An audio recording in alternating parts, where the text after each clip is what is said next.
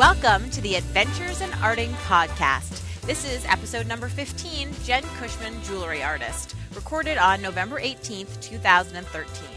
My name is Julie Fei-Fan Balzer, and with me is my co host and my mother, Eileen Schubalzer. Hi, Mom. Hi, Julie. So, we've been on a little hiatus for the last few months, and you have virtually every week said to me, When are you going to get a guest? We got to get the podcast going again. Yes, I think that establishes who's good and who's bad in this scenario. Well, Christmas is coming. I hope you won't tell Santa Claus. Why don't you tell us why we haven't been able to podcast for a while? Well, you know, uh, I, I, you know that old saying, "Get a life." Well, as it turns out, I got a life, and it became a little bit. I've been having an interesting time trying to juggle my career and a dating life and a big social life now. So that's that's been a really interesting thing, and a lot of the projects that I had have uh, I've had trouble dealing with because you know I didn't realize how much of a workaholic I was, but I used to wake up in the morning and work, and then go to sleep at night, and that was pretty much it. So, but I am glad that we found the time. I think I found a little more balance now, and um, we found the time to do this. We're back on track. Don't you think, I, Mom? I'm looking forward to it. And we have a great guest. We do. We have a fantastic guest. Our guest today is Jen Cushman, and she describes herself as a natural storyteller. And she found mixed media about 13 years ago. And as she says, she's never looked back. And she's the author of two jewelry books. I have one of them, which is fantastic. And she writes a business advice column called Art Chooses You for Belle Armoire Jewelry, as well as a new how to jewelry column called The Mixed Media Metalsmith in the fabulous Cloth Paper Scissors magazine. And Jen is also the vice president and partner partner of Susan Lenart Kazmer, who is a wonderful jewelry artist. I actually own several of the pieces that she's made. Mom, I think you have a couple pieces of hers. Yes, I do. And I've taken classes with her, and she is the ice resin lady also. Uh, Jen is also the ice resin lady. But, um, and Jen, I think you're also a mom and a wife too, yes? I am. Boy, when you're talking about balance, I'm rolling my eyes over here. I'm like, oh my word, that's not easy. No, it's not easy at all. And you, man, you got a power packed all sorts of stuff. Um, and speaking of which, maybe you could sort of take us a little bit through what it is that you do and how you got there. Oh my, you know, talking to a storyteller, it's hard. I'll try to keep it short and not bore everybody, but you know, we um, like long stories. Yeah, long stories. I think I'm the queen of long stories. So, um, anyway, uh, basically, I, my background is I'm a journalist, newspaper reporter. That's what I did. I've always been crafty. My mom made sure my mother's not crafty. Um, my dad worked nights and slept during the days, so I had to be a pretty quiet child. So my mom, you know, recognized that I was crafty as a kid, and I pretty much spent my, you know, my life. I live in Phoenix, Arizona, born and raised. So I was either in the air conditioning, in the craft store, in a library, or in the pool. So um, that was how I spent my childhood in Phoenix. So I did a lot of craft projects. I found journalism when I was in high school, and I truly thought that's what I was going to do for the rest of my life. Like, you know, people asked me if I wanted to be Barbara Walters, and I was like, well, maybe, but I don't want to be on TV. So, um, so anyway, so that's kind of how I started it, and I got into home decorating a little bit and did all those kind of things. But um, I had my son when I was 31, and I left the newspaper business at that time. It was pretty high pressured, high powered. I was I was writing about tech stuff, and I knew I really couldn't be a mom and write uh, keep up with the tech community at the time. So I quit, and I was just going to be a stay at home mom and kind of write and do freelance and I was so lonely and I went into uh, I had a you know I was a stay-at-home mom and these babies it's like it was groundhog day they do the same thing every moment of every day you never ever change. So um, it was interesting so I found scrapbooking. And um, creative memories kind of found me and I found a mom's club and I started scrapbooking and that was in 1999 and now here I am. I didn't realize that you were a scrapbooker ever I was. I started it. I loved it. I got kicked out of the club pretty quickly, unfortunately. So um, Why? Ah, because I came this was 1999 and I came to my my second crop with my bottle of rubber cement and the plastic bag from my recycled turkey bag at that point because I was doing a beach pa- page and a ba- and a, a bottle of paint you know what I mean acrylic paint uh, rubber cement and a recycled turkey bag in 1999 got me cli- got me kicked out of the club Hmm. so things have changed a lot, and scrapbooking is fabulous and wonderful and arty, but it really it wasn't those things back then. Do you still scrapbook at all? I don't, unfortunately, I don't have time to scrapbook. My son has volumes of scrapbooks between zero and five, and my daughter has uh, two resin necklaces. So well, you can't wear the scrapbook albums. you know, balance. That's all I can say. When you have to do work and children and husbands and you know, social life and all of those things, you just can't do it all. Something has to give. Truth. Yeah. So so that's how I started. So anyway, um I found mix so at that time they weren't using the word mixed media. That really wasn't the word mixed media. Um, but there was the word altered art. So I quickly learned that there was something called altered art. And I quickly learned that I really wasn't a scrapbooker as much as that was my gateway back into finding my crafty self again. I love scrapbooking and I can look at people's scrapbook pages and just be in awe of what they do. Um, but it was kind of my gateway back into my crafty self. And then I pretty much quickly went into collage and assemblage and paper crafting. I mean, but really not just paper crafting, three dimensional work. Um, and then I went back to work. I was writing, I was I was working from my home, but I was a working mom and I went back to writing for magazines and I was writing art for magazines. Um, you know, this was a good time. This was the early 2000s and you know the economy was doing pretty good. So I was writing for you know um, uh, American Craft Council and American Craft Magazine and um, uh, you know Niche Magazine and I mean a lot of really amazing publications. So I was writing about the visual arts at that point. So I was kind of writing about the visual arts, and then in the quiet of my home, I was making work. So nobody really knew I was even doing art at that time because they really only knew I was an art, uh, a writer and a you know journalist. What kind of stuff were you writing about art? Was it critical of stuff that was out there or about trends or No, I I made a decision pretty quickly that I couldn't be an art critic because I can't criticize anybody else's work. Um, I truly believe that the creative process. I have done enough interviews now. I've talked to enough artists. That's why my column for Bell and Belle Armoire Jewelry is called "Art Chooses You," because I really believe that artists have a different DNA. I believe we are born with a different brain. We just see the world differently. We, you know, I, I felt lonely as a kid. I really, you know my brothers and sisters were gone so you know there's a lot of reasons for that but i think a lot of that is because i just see the world differently. So i don't believe that i eh, i don't believe that i could criticize anybody for doing what they have to do because instinctively artists are if you sit down at your t- your table your kitchen table your corner of your world whatever you do and if you make things because your brain literally will not stop unless you make it i'm sorry you're an artist. You can call yourself anything you want but you're an artist.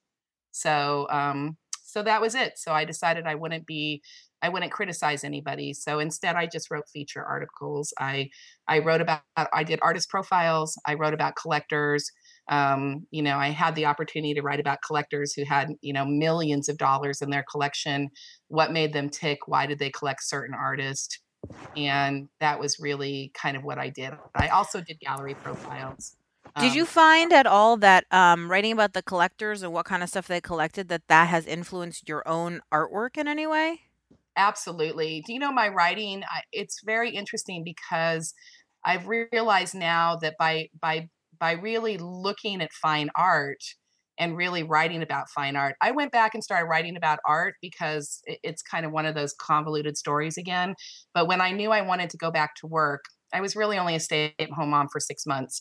Um, that was enough. But um, you know, not I, I love it, but I love working. So um, so it was one of those things where I just started writing again, and I had a love for art. And I'm like, you know what? I can't write about technology anymore because I can't research it four and five hours a day like I was. So, and I love art and I love crafts. So why don't I just write about art? So that's what I did. And then I was just very fortunate that at the same time I made the decision I wanted to write about art, one of my friends became the editor of a magazine and needed an art editor. So she called me on the phone and said, Hey, I have this position. Do you want it? And I'm like, Sure, I'll be your art editor as long as I can work from home. So she's like, Sure, no problem but um but anyway what i did find out is as i was doing my own work and as i was doing all of this that i was really being trained to look at fine art and to understand and i'm really really um, interested in and very drawn to contemporary art. It's really my aesthetic and it comes from that time of learning about it. Interesting. yeah yeah You know that this actually, something you said is similar to mm-hmm. something Julie has said, which is sometimes you don't realize it. You're amassing a resume and an arsenal of tools just by following what really interests you and pursuing it in some depth. And then when the opportunity comes along, voila, you have all the skill sets.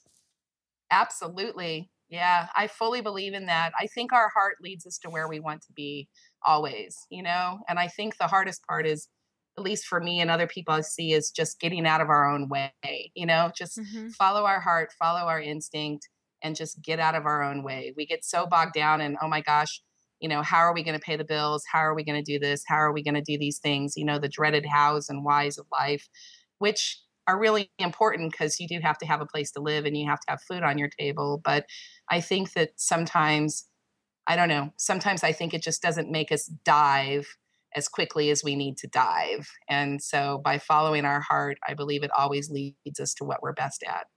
So I think that's true. And I also think like there's nothing in your life that's wasted, you know, which is to say, like I spent years working in the theater and do I do that now? No, but can I see how the skills and the experiences I had there influence the career I have now? Absolutely. You know? And I think that's true, I'm sure for you and your career as a journalist, you know, has segued into a different kind of career as a different kind of journalist and artist, you know? I agree. You know, Julie, I can look at you and look at your work and look at what you've done and all of your things and see how your theater has completely shaped you into a very different kind of mixed media artist. I mean, you're you have a very different skill set than a lot of our peers. Um, you know, not that that's a bad or a good thing, it just is. And when I decided I was going to be a designer, artist, whatever you want to call it, I truly thought my journalism career was going away. I thought I was done with it and I was putting it on the shelf. And I thought I was just going to wake up and be an artist one day.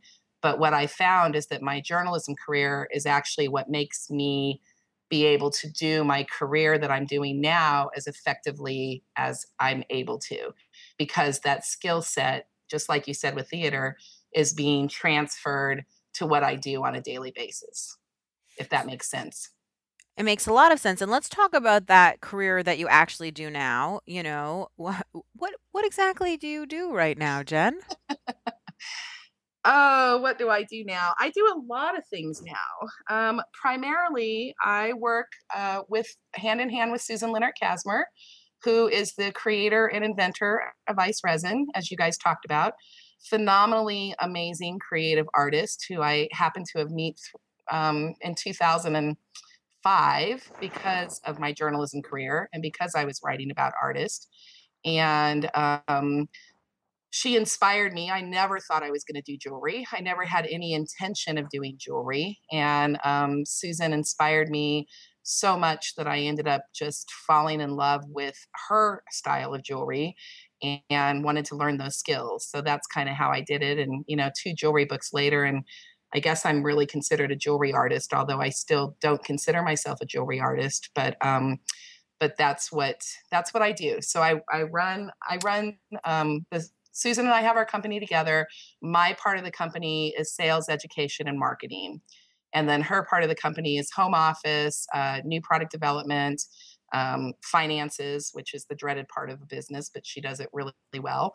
And um, just kind of making sure we keep all in the so that's what I do. And then I write my columns and I do what you do. I see what comes in on the email every single day. And sometimes I'm blown away by the offers that come in. You know, it's like to contribute to a book or do this or be part of that or whatever it is to basically get the love of art out there. And then I also teach. So I teach uh, mixed media and I teach at the national retreats. And you know, spread the love of resin and metal and jewelry and creativity. Okay, I want to go back to a couple different things, but one is you said you don't consider yourself a jewelry artist. So, what kind of artist do you consider yourself to be? I consider myself a straight mixed media artist. So, um, and that means that I mix mediums and materials every time I sit down to do a piece of work. I am always mixing two or more things together. So whether it's it's paper crafting, which I don't do very much anymore, but I can, or um, jewelry or collage or assemblage or even home decor. I love home decorating, and whatever I do, I'm mixing I'm mixing textures, medium, and material to create something. So here's a question I have for you, which is what do you think, or, or do you think there is you know, we both work in the craft industry. And the question is, what's the difference between craft and mixed media? Oh, this is a great question. I love this question. I'm actually supposed to write a blog post on it at some point in my own brain for me and everybody else.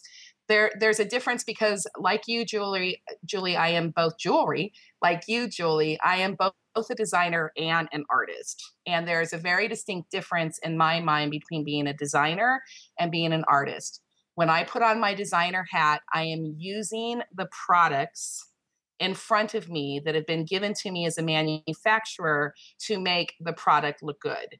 So I am using their product. I may be using an art technique, I may be using something interesting and exciting to inspire people to want to pick up that product by that manufacturer, but I am not hand creating it when I am an artist, I am basically taking it and I am either doing something really different with the technique or really advanced with the technique, or I am coming up with my own imagery or my own thing. Like a perfect example of this would be um, if I were working with Prima as a craft manufacturer, which I don't, just so y'all know, um, I don't work with Prima. But if I were, I would if if Prima gave me a bunch of flowers to do, I would do everything I could to make their flowers look amazing.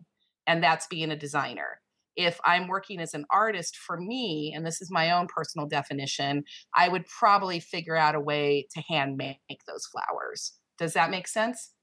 It does. And it, it also goes to something that I know that I, I've talked about a lot, which is authenticity and authenticity just in terms of things that are authentically you, meaning only you could have made that stamp. Only you could have created that image. Only you could have, right? It's just, it's authentically you. Absolutely. That said, I mean, I think it's a really interesting question because I'm loath to ever tell anybody that they're not an artist. Do you know what I mean? In fact, I, I think I tend to err on the side of telling everybody, yes, you are an artist, because I think that's an important thing to embrace and to say, you know? And yet at the same time, I'm highly cognizant of the fact that there are these sort of gray areas about is that art or is it craft or is it design or is it something else, you know? Absolutely. And you know, it's really interesting because I talk also, uh, authenticity is a huge thing. I agree with you there. And I talk about that as well. Um, but I also talk about the hand of the artist. And that's really important to me too. It's like when you can even, uh, you know, you and I share many friends in common, and we have designers who are designing for the crafts industry and are making, a, you know, making their living working with manufacturers for the craft industry but there is the way these people approach their work that has the hand of the artist. So even when they're designing for the crafts industry, there's no doubt that that's their style, that that's their work, that that's their um, what they're doing. You know what I mean? Like, I mean, your what you did at CHA when you did your art journal dress is exactly you know what i'm talking about it's like you know you were at cha you were there as a designer you were making a dress but you had such a unique stamp on it that you know you blurred the lines between designer and artist completely on that show floor and turned it on its head so there's that process too Thank Can I- you. Can I just ask? So you said that your uh, your bent is toward contemporary art, and I was just thinking that one of the issues in contemporary art is if I find something and I just mount it or place it in a box, and I explain to you the way I am seeing it. Where does the hand of the artist come in, or how how does that? How does that go over with you? Well, it depends. If you're if you're Duchamp and you took a, you know, you took a um, Bicycle wheel a bicycle, something. yep, and you took a bicycle and you mounted on a piece of wood and you stuck it in the middle of the room and you put a spotlight on it, you know, you're an artist. You know, if you take that bicycle wheel and you put it on a bicycle and you ride around the neighborhood, then you're going for a run, you know, you're just going for a Sunday drive in your neighborhood, you know, on your bicycle. So, um, I, you know, I, I mean, these are really kind of theoretical. These are the kind of discussions I used to have when I was writing about art. You know what I mean? Which is funny because I don't really have them much anymore.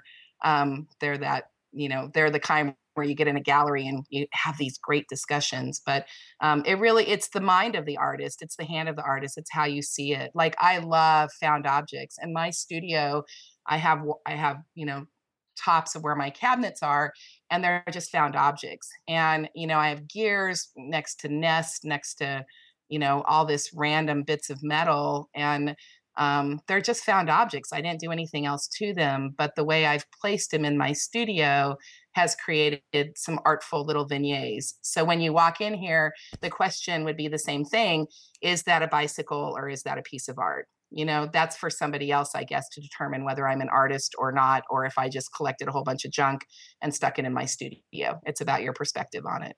And actually, that ice resin that we were talking about, one of the things a lot of people do with it is they take something that they've found and then they make it usable as a piece or a part of a piece of jewelry by putting it in the ice resin. It's a really interesting discussion, and I think people are are are liking the idea that it's almost like scrapbooking your life in the sense of it's random things that you've come across hmm that only you have come across at this moment and it means something to you and you can maybe remember how you found it when you see it or where you found it. I mean it's just it's about making your life uh, evidenced in a material way. It's kind of interesting. You know what? That's an awesome thing making your life evidenced in a material way. I think that could be a definition of artist if you put it there you know? That's really i think the artists are really that's part of the artist brain. There's something uh, there's something about artists and again this isn't the designer or the artist this is artist this is what you and i are talking about. Julie what's really i think is an easier way to replace with the word creativity as opposed to artist but it's like if you are naturally creative people who have that kind of brain naturally have to put their creative stamp on their lives you know it's like they're just they do it in the way they look or the, what they wear or how they decorate their home or just something you can just look at people and you can just be like oh my gosh they are just creative you know Mm-hmm. I think that's really true. Let's let's talk about ice resin for just one second, in case there's some person out there who doesn't know what it is. Can you Okay. explain it? yeah i can't believe there's anyone that doesn't know about ice just in case. Just in case. no, it's okay. I'm working so hard. We're working really hard to make sure that everybody knows about it. So, um, ice resin is a jeweler's grade resin. It's two part epoxy resin. Susan um, started working with resin a long time ago because she works in layers and she loves the juxtaposition in negative space, positive space, transparency, a lot of really amazing artistic, um, intellectual thoughts that woman has. So um, she started working with resin way back um, when her kids, who were teenagers, were little. And a lot of the resins that were on the market were um, uh, a lot more toxic just in terms of the chemical composition that were put together.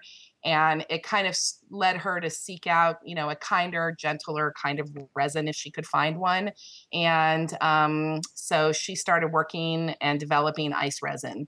Um, the most important thing for susan is that coming from her background is that it's jeweler's grade and so jeweler's grade it means it will never ever yellow it's not gonna you know um, i mean if you stick it out in the sunlight and you stick it there with uv rays it could yellow but i mean under normal jewelry wear wear inside, it's not going to yellow, it's not going to fade, it's not going to crack, it's not going to turn cloudy. You know, when you pour it and you make a piece of jewelry with it, then you're going to have a heritage piece of jewelry. So um, it's thick, it domes beautifully. It's a magical medium. You can cast with it, like you were talking about. You can take a found object, make a cast. I love doing that. Susan does these full figures where she casts the bodies and the faces and all the other stuff um, and and it's just kind of a a magical elixir. It's like it really is an art medium but you can do you can do as simple as you take anything that looks like a bezel you can put an image in there you can mix up ice resin and you can put it on top of it and put it on a chain and wear it and it's beautiful. Or you can be as complicated as hand sculpting figures and making cast and embedding and doing layers and putting organics in it and coloring it and, and bedding. So it has this huge range of possibilities from the crafter to the most, you know, fine a fine artist. One of my favorite um, ice resin uses is making the ice resin papers. Mhm. Probably because I'm really primarily a paper artist. Right. And I I know that I've seen some beautiful books that Susan has made with the ice resin paper where the resin, I guess it gets into the paper and the paper becomes kind of translucent and it's it's and luminous almost. It's really neat. It is. That was where when I first met Susan, I wasn't doing jewelry. So I, you know, I hadn't done jewelry and I met her and she uh, again, this was, you know, 2005 when I met her and she made a piece of resin paper and it was like, oh, it's like the heavens opened up. You know how when you're like an artist and all of a sudden you find something and you know it's going to change your life? It's like when she did resin paper, it changed my life and it was just you know, I took it from there and it was like, oh my gosh, I'm going to bring ice resin to scrapbookers. And then, and then, you know, and then I started getting into metalworking and I don't scrapbook anymore, but I love resin paper. You can die, you can use it in a die cut, you can use it in the Cricut machine, you can punch with it. You know, it's just, it's phenomenal. And it literally, the resin seeps into the paper and it changes the actual composition of paper. So it makes it waterproof. It, it you know it glows like you said it you can use it in jewelry it's just it's magical I have a pair of earrings that I made after reading your first book that are I made with doilies that I resined. It's just hmm really cool stuff. And your your first book won a whole bunch of awards, didn't it? Well, one, it won a national award. So there's a we self-published it. So um, that book was done in four months from beginning to end when my baby was a newborn. so I'd, I'd put her down and then, you know, I would go, everybody would go to sleep and then I would come in and work from about midnight till about three and write that book. But, um, but the first book was self-published and then it was entered in the Independent Book Publishers Awards, which is a global, I mean, it's global. It goes, they take international entries and it won a bronze medal in the um, DIY crafts uh, area. That's amazing. Can you can you talk a little bit about the process of self-publishing? Yeah, it, it's not for wimps. Um, I can tell you that. So it's not for you know. You kind of have to uh, you you have to know what you're doing there. And luckily, my publishing background made it like, oh, I've written articles in newspapers. I can write a book. Um, but it's it's really gratifying and it's really not as difficult as I make it sound as long as you have somebody around you who is a good editor. I mean, you have to have a good grasp of the English language and you need to have a couple of set of eyes who can really look at things. Because the thing about self publishing is everything you do right is yours and everything you do wrong is yours. So you don't have anybody to blame it on. So, um, but you know, you can, and this was really before ebooks came out or anything like that. So, you know, um, the self publishing, that's almost a whole nother podcast. It's like that area has just exploded. And, you know, Explore, Create, Resinate only came out what three years ago, four, three years ago, and the self-publishing area and digital downloads and all that stuff has exploded. But now your but, second your second book was not self-published, right? No, I did that one with F and W Northlight Books, and I did that specifically because I wanted. I was like, okay, well, I've now self-published a book. Now, now I want to see what it's like to work with a publisher. So, um, so I went through that process of submitting a book proposal and working with a publisher to see how that was going to happen. And when they told me that, you know, I had six months to write a book, or not even six, well, six months for part of it, that it would take 18 months basically from beginning to end, I was like, wow, that's a lot of time compared to the four months. Yeah. So, and four months really was start to finish. That was, um, it actually got written, published. I, I, wrote it, I did the photography of it, I put it together in six weeks. And then wow. it went off to the, um, we still had to have a designer do it. Dawn Sokol, who I'm sure you know, who is in our, you know, she's another art journaler. Dawn's an amazing um, freelance book designer. So she did our book for us and did that and did all of the um, InDesign for it and did all the graphics work on it. And then it went off to the publisher. So it was four months from beginning to end with that book. The normal process for a book is 18 months to two years from beginning to end. Julie, you have this book coming out, Carved Stamp Play. And mm-hmm. didn't you find that one of the frustrations with that long lead time is that by the time the book comes out, you've already moved on in a certain sense artistically? Well, I mean, I think one of the things that I one of the things that I happens now when I look back at the book, which is just coming out now, is that I certainly feel like, oh, I've learned something new since I did that, and I wish it could be in the book, you know? Which I think is inevitable when you have that long amount of time, right? Absolutely. I mean, I look back at my even my jewelry book right now, my making metal jewelry book, and you know, there's times where it's like, I mean, I I specifically make my excuse me my wraps and my loops. I call it organic. I must have said that eight million times, but you know, it's messy. Um, my friend calls it messy but cool. But anyway, so you know, they're organic. They're specifically meant to be imperfect, but there's some wraps in that book that are a little bit too imperfect now for my skills. I kind of, you know what I mean? It's like, you know, once you do this and you work on it, and, you know, I've literally done a million more wraps since then. So, you know, I've got it perfected now. So now it's like what you're talking about. It's kind of one of those things where it's like my skills, my skills have gotten a little bit better. My stuff has just gotten a little bit finer. And yeah, I'm ready you know what I mean? I'm I'm actually really ready for the next book now because I have so many new things that I've learned in that time that I'm ready to put them into another one. And do you think you'll self-publish or you'll go with Northlight again? I don't know. I'm still working on that one right now. That's mm-hmm. kind of that's that's my um I'm I'm that's what I'm doing right now. I'm really trying to figure that one out right now. So um you know, we've got our new iced enamels out, and that's our brand new cold enameling program that we started this year. That's phenomenal. And we're we've been approached by three different publishers to publish that book, and they really want the book. Um, to do it but our problem is that the time frame on that one is really difficult so we're really debating whether we're going to you know self-publish it i just don't know i don't i don't know in my life if i could turn out another book in six weeks so you know i've i've kind of grown too so um so i don't know yet to be determined well it's the cliffhanger there then we'll all have to wait around biting our nails and see right Absolutely. I can't imagine everybody's going to sit around and wait for that one. But, you know. I want to know. Enameling is so cool. I want to know all about cold enameling. Come on. Yeah. Don't be mean, Jen. Teach me. I know. I... well, actually, and speaking of teaching, um, okay, tell me if I'm wrong, but I think I read something that you teach test classes before you actually teach your classes. I did in the beginning. I really had fun with that. So I there's a my favorite scrapbooking store that I started teaching at in 2002, I guess, is called Paper and Metal Scrappers. And they're in Payson, Arizona. And I love these ladies. And they have been, you know, they had metal and with paper a long time ago. So I would always go up there and I have this group of ladies that, you know, they're so wonderful. I put my name on the calendar and they just sign up. They don't even wait to see what it is because they know they're my test group.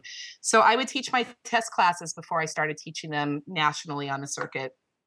I don't do that anymore, um, but that was something I did for a while, uh, just because I needed to see how people. For me, it's really important to see how people respond to things, where they have difficulty, where I need to improve, uh, where am I not being clear enough.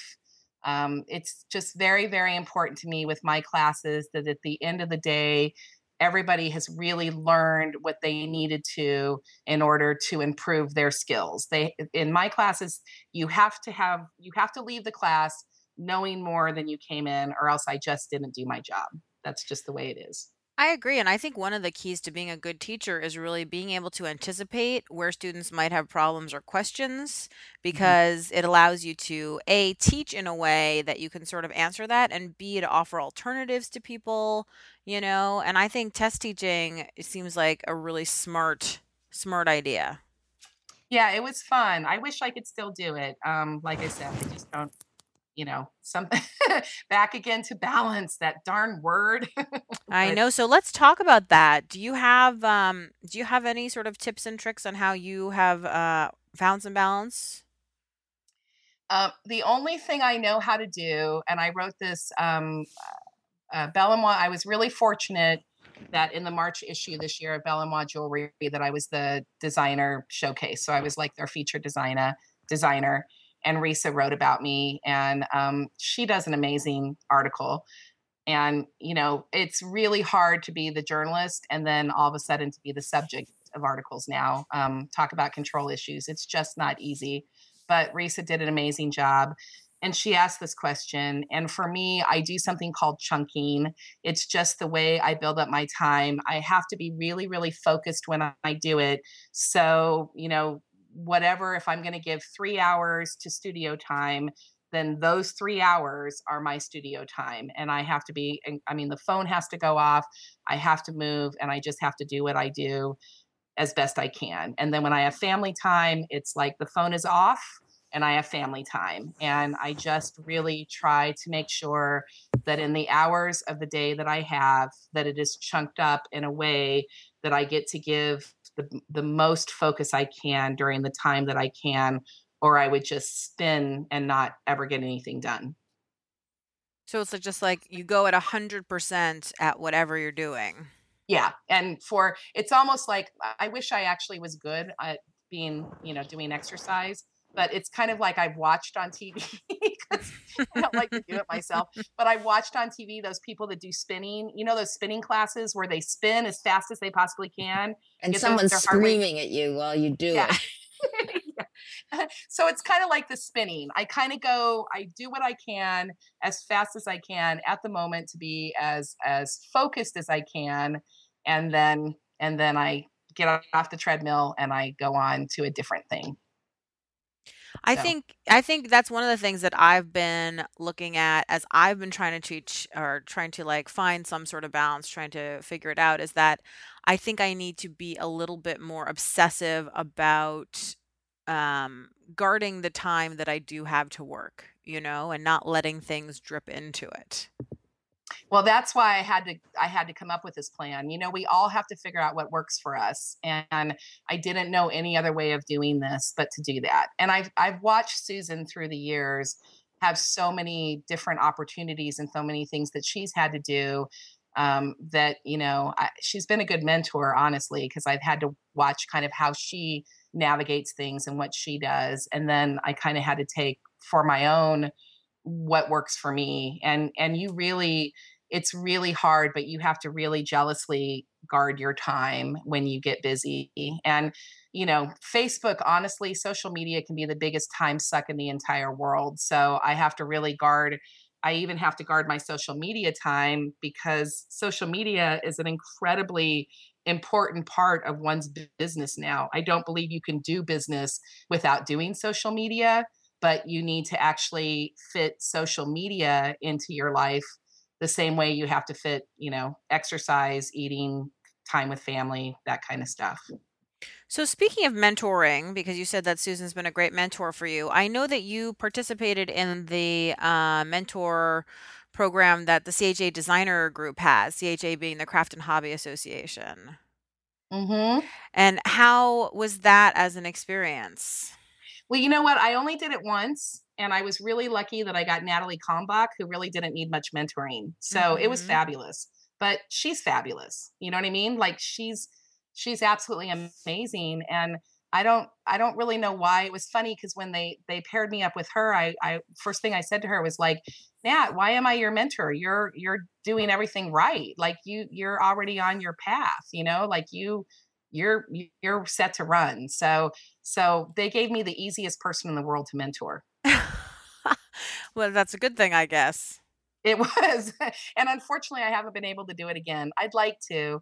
Um, you know, we have definite goals for the company, Susan and I. And one of the things that we want to do, you know, you have to build a company and it takes a lot of time and focus to build a company. But um, that's why we still teach because it's just it's important it's important to be out there with people it's important to have connections it's important to to learn and inspire people and then be inspired by people and so you know mentoring is something we'd like to do we'd like to really be able to mentor women in business at some point but, but you know right now we have to keep growing the business.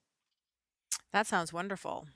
Yeah so uh, mom did you have any other questions? I know mom's been so quiet i'm so sorry. Well when you guys are doing fine without me why intrude? I, I will ask the following which is how do you reconcile the fact that you have to spend so much time turning your art into business? Do you have an opportunity to just do the art for its own sake to use products that are not part of your company to go and explore in directions that are not necessarily immediately useful in the business you know it's an amazing question and it really you know it's an amazing question, and I would love to not give you an honest answer. It's such an amazing question.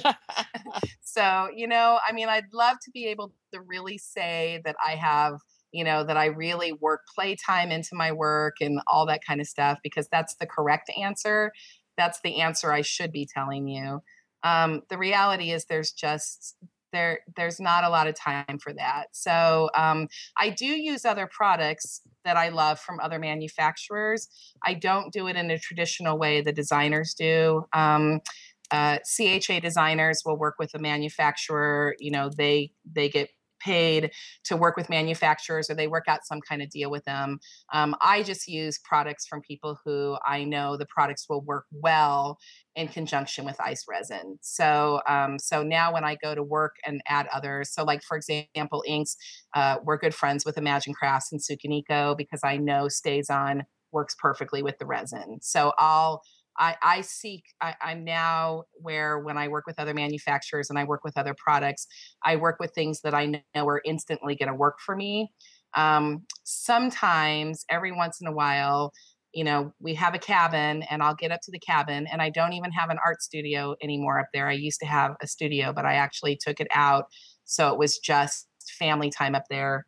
But every once in a while, I'll bring my tools or I'll bring some wire or I'll just bring something that I want to play with and I'll spend, you know, a couple of hours in the morning just doing it for art's sake. But I still tend to Instagram them or I still tend to do something with them. So I don't, I don't know. I, I'm not, I'm not that same person I was in the early 2000s where I did my work and I made all of my stuff in private. I mean, nobody even knew when I actually joined CHA a designer member, people were shocked because nobody knew that I could make art. They didn't even think I could rubber stamp. So, wow. Yeah. Because oh, they only killer rubber stamper. I love stamping. I love it. Julie, can you answer the same question? How do you eh, find or do you find time to do artistic things that have no immediate business payoff? Um, that I mean, that's a really hard one. And obviously, like Jen said, I mean, I think one of the things for me is I um I'm sort of hyper aware right now that if I don't grow and evolve, that in the end, that will actually be the death of my business more than not being able to produce art right now for my business. Do you know what I mean? So it's a matter of thinking of like short term girl goals versus long term goals. So one of the ways that I force myself to make time to make art that is sometimes uncomfortable or not necessarily, you know what I mean, in my wheelhouse is I take classes because that's time I've paid, so that guarantees I'm going to show up. And it's time where I just I have to do it and I have to try something new. So that's why I find like even if the class I'm not learning, you know, anything extraordinary, it's still forcing me to just make art for art. And sometimes that's the best thing of all. hmm You know, my little one's four, and I've been doing this. I actually said yes to Susan when I was six weeks pregnant with my daughter. Um, so really, this kind of hamster wheel's really been just really in the last few years. Um, but with you, Julie, it's the same thing. It's about I think that we all have to recognize long term goals versus short term goals. And so classes and study and those kind of things is on my long term goal with, list because I really believe the same thing. I'm like, I really don't know how to draw and I want to take sketching classes, I want to take figurative classes, and I really want to hone my skills. But right now my daughter's in preschool and you know when she gets into first grade or some other things then that's when i'm going to go back and do that but i am completely with you. I think that's true. Learning is an important thing. I mean that's the other thing is i think it makes you a better teacher? I think it makes you better whatever. I mean i could preach about learning for a very long time and i will not bore anybody or force you to listen to my lecture on why classes are important. But suffice to say i think everyone i know who has a great um, art career is also someone who's a lifelong learner. You know, I think they go hand in hand. Yeah, I, I think, well, I think lifelong learning, just being a mom and having children, lifelong learning is the key. Like my my kids have never they've never been told that there's an option to college. Like of course there's an option to college and it's trade school and they can do trade school. They can do whatever they want to do but I'm raising my children to just, I really am trying to raise my children to be lifelong learners because I just think it's the only way, particularly in technology in today's world. I think it, it's just it's it's an extremely important life school skill. Whether you're an artist or an engineer or you know a barista, you need to be a lifelong learner. So there's my soapbox. There you go. We're all on the soapbox. The only other thing to add is that the lifelong learning doesn't have to be directly in for example the art field you could be learning to be a better tech person or a better public speaker uh, and in some way that's going to come around and enhance the art career. So it's not always a one-to-one oh if i do this this i can immediately apply it. Right.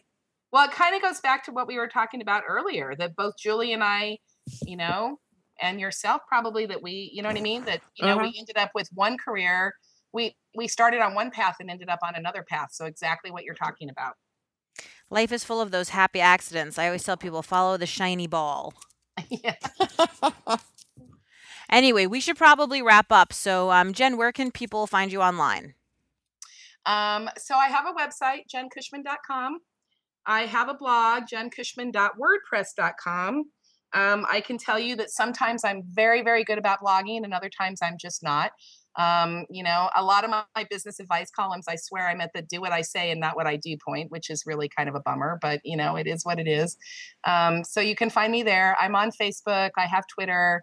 Um, you know, you can follow the ice resin, not so much me, but you can definitely follow ice resin. We have a company blog and we update that about four times a week. We've got free tutorials when you said you want to learn about you know cold enameling and it's like go on to our website we've got all that stuff.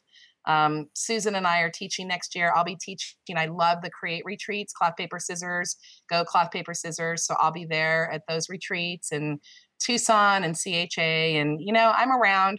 It's like you know you may have to look for me a little bit but i'm around and i do respond to always respond to my emails. You know like you it may just take a little bit longer than expected but i always I always respond. And I do Facebook. I have a rule. I Facebook 15 minutes in the morning at the beginning of my day, and I Facebook 15 minutes at the end of the day. So you can always find me there. Cool. Thank you so much. And as always, you can find me at balzerdesigns.typepad.com. Mom is a ghost on the internet, so you'll never find her. But um, do leave us your comments or questions at balzerdesigns.com backslash arting. We'd love to hear from you. And if you tweet about the show, please use the hashtag pound arting, A R T I N G. And thank you so much for listening. And we will see you the next time on the Adventures in Arting podcast.